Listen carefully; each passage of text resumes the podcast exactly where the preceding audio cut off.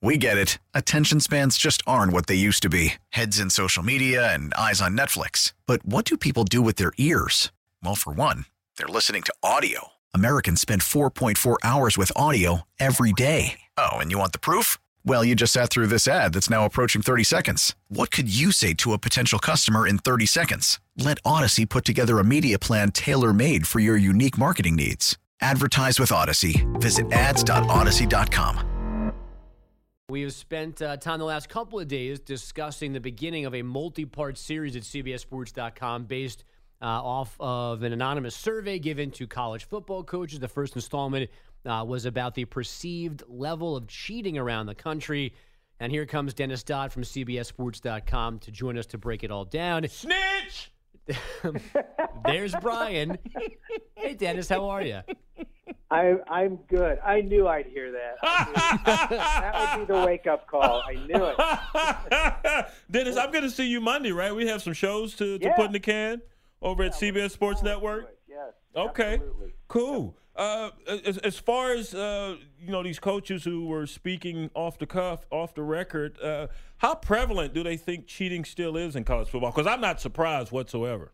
Yeah, no, the the the overarching numbers said that uh, 57% thought that uh, it was 10% or less of schools really cheat uh, the major stuff. You know, we stress that. Don't talk about secondary violations. This is Ole Miss level stuff. Um, and and so most of them don't think it goes on much, but the examples that we got were amazing. Um, there's there's a coach out there who swears that this is 25 or 30 years ago.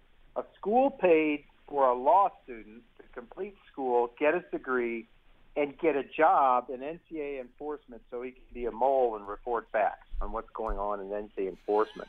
Now, And that's said- the snitch. I said, yeah, I said, come on. No, no, no. no. He goes, I swear it's true. It happened. Wow. Okay. And I'd, I'd heard this from that coach before. It wasn't like he just brought it out of the blue. And I said, okay. So, no, there was, you know, there was other stuff. One coach said off the cuff, sort of, well, it's 80% in the SEC and 20% everywhere else. So, perpetuating a stereotype. yeah, right. Uh, s- is it possible, Dennis, to win consistently without bending a couple of rules here and there? Can you be 100% clean and be 100% good? I, I I think you can uh, because you know there the NCA requires you to send in a list of uh, violations, self-reported violations every year, and it's not uncommon for schools to send in lists of hundreds. I think one year at Ohio State, in the midst of uh, Tattoo Gate, that they sent in a list. The, the Columbus Dispatch got a list of 236 violations. Now, uh, you know, a lot of them were making a phone call to a recruit five minutes past the deadline or something like that.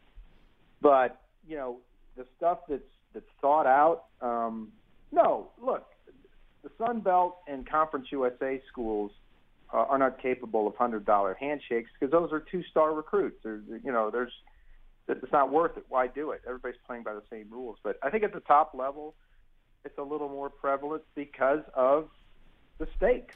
You know, four million dollar contracts, championships, uh, filling hundred thousand seat stadiums. So, yeah, I think it's a little bit more than ten percent in the Power Five. Wow, that's amazing. Dennis Dodd, CBSSports.com, also CBS Sports Network. He has become a, a television guru a- as well over at CBS Sports Network. Uh, let's talk about, and I can't believe I'm going to say this, the Kansas Jayhawks.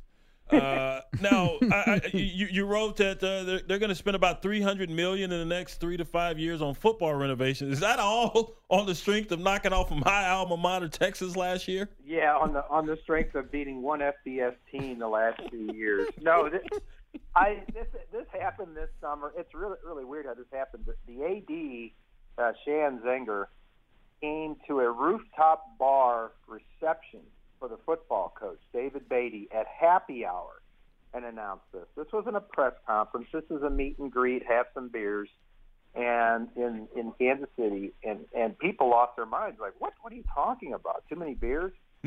no, this is three hundred million dollars in stadium renovation and an indoor over the next three to five years. The plans are supposed to come out in September. To me, this is an investment on just playing big time football because whatever uh, you know, whatever college football looks like in the next ten years, at the top level, Kansas wants to be part of it. Whether we call it the Power Five, whatever, I think this sends that message. Nothing official, but Kansas, if you remember in 2010 when Nebraska and Colorado left the Big 12, there was a real possibility that Kansas, with a top five basketball team, would have been playing sports in the Mountain West or Big East, uh, in the old Big East that sponsored football. So th- th- that's what this is about. Dennis Dodd of CBSSports.com and CBS Sports Network is with us here uh, on Gio and Jones. Uh, I just saw that the second installment of this coach survey is up, Dennis. It's about overrated and underrated head coaches. Uh, and I'm disappointed that half the field wouldn't answer the overrated coach question. Are they scared of anonymously telling you that Jim Harbaugh is not that good of a coach? That was that was the coaches, uh, you know, I guess adhering to the code. They didn't want to rip their brethren. And you know, when we got the questions, I wasn't surprised. I said that's going to be a hard one.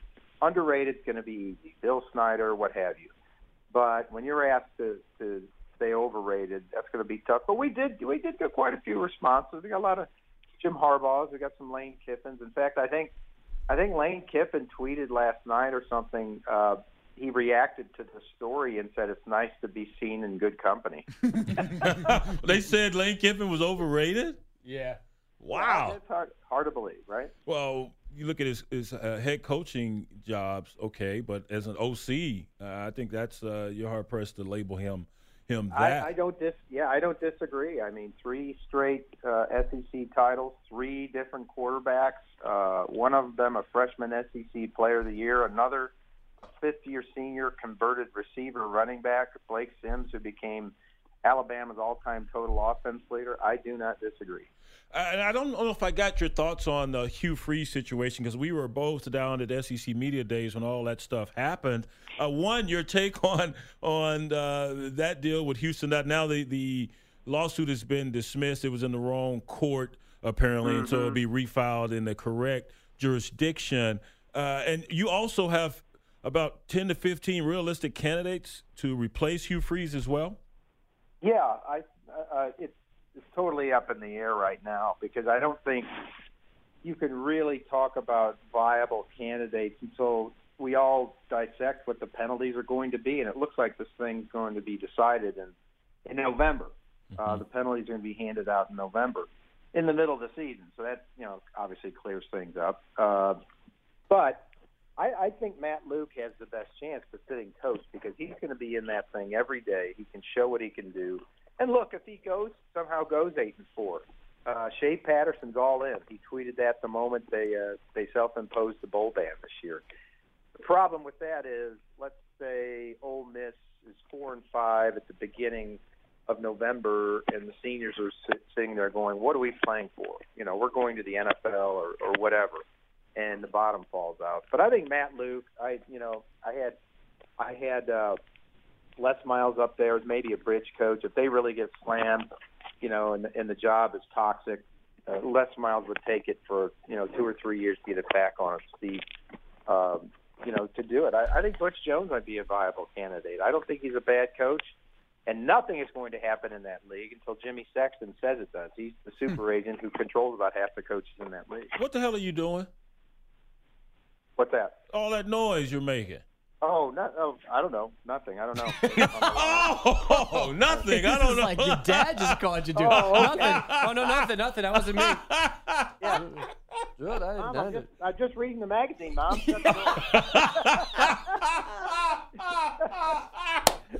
Boy, come out of that bathroom. oh, man.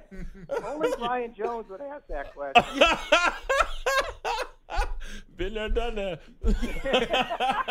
Yesterday. oh man. Uh, all right. So, uh, Dennis, did you have any problem with Josh Rosen this week? No, I, I had talked to him last year. I talked to him this year. He'd said many of the same things. I think people people lost their minds when he said football and and and, and school don't mix. I think you have to read what he said and read the context. What he means is, you know, he had a class. He's a finance major, so you know he's not sociology or kinesiology or communications. He really he's got a vision for his life. He was told last semester that he couldn't take that class, one of his classes required for his degree, because it overlapped 30 minutes with practice, and that really ticked him off. You know, really, I can't, you know, can't give me 30 minutes? No. Um, so he took it in the summer. It was a six-week course. He has told me there are players sleeping in the facility because they, you know, they can't make rent some months, even with cost of attendance. Uh, and so that you know that's where he's coming from, and, and and I believe him, and I think he makes some valid points. This goes on even at UCLA. A lot of programs where kids look, it's they're we all know the the deal. You know, majoring in football. We've heard that before, right? Um, I think that still goes on, and I think that's what he's pointing out. Hey, uh, Dennis, uh, Alabama, uh, of course, people point out all the analysts that uh, they have, analysts in, in, in quotes, uh, because they have a, a, pretty hefty staff there that, that helps that, that football program, not just those guys on the field. Now, TCU, they bring in Sonny Dykes, former Cal coach, of course, and he was let go, and, and, and he's an analyst for TCU. Are you gonna? you think we'll see more – uh, organizations, more teams go this route where they bring in former coaches and, and place that analyst tag on them. There, therefore, they have more eyes and ears to help with the football programs. I do because as as Nick Saban has done, it hardly costs anything. Mm-hmm. I mean, if, if school is willing to do it, he he's created, and I, I mean this in the best possible way, kind of a halfway house for fallen coaches. uh, Mike Locksley, who was let go at New Mexico is one of those guys now. He's co-offensive coordinator. We know about Steve Sarkisian. Um, you know, Lane Kiffin has come in there. He wasn't an analyst, but he was hired after he'd been fired.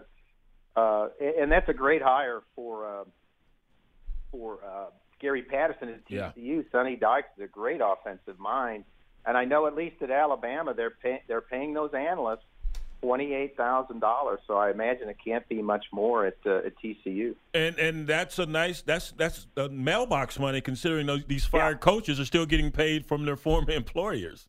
Yeah, I'm sure Cal's paying him a nice hefty buyout, so he can he can afford the cost of living in, in Fort Worth. That's the American dream, huh? Have a nice job, get fired from it, still get paid, and just be able to do something for fun on the side mm-hmm. while you're getting those checks. Absolutely. That's amazing. Dennis, we've got to run. Thanks so much for the time. We appreciate it. All right, thanks, guys. We get it. Attention spans just aren't what they used to be heads in social media and eyes on Netflix. But what do people do with their ears? Well, for one, they're listening to audio. Americans spend 4.4 hours with audio every day. Oh, and you want the proof? Well, you just sat through this ad that's now approaching 30 seconds. What could you say to a potential customer in 30 seconds? Let Audacy put together a media plan tailor made for your unique marketing needs. Advertise with Audacy. Visit ads.audacy.com.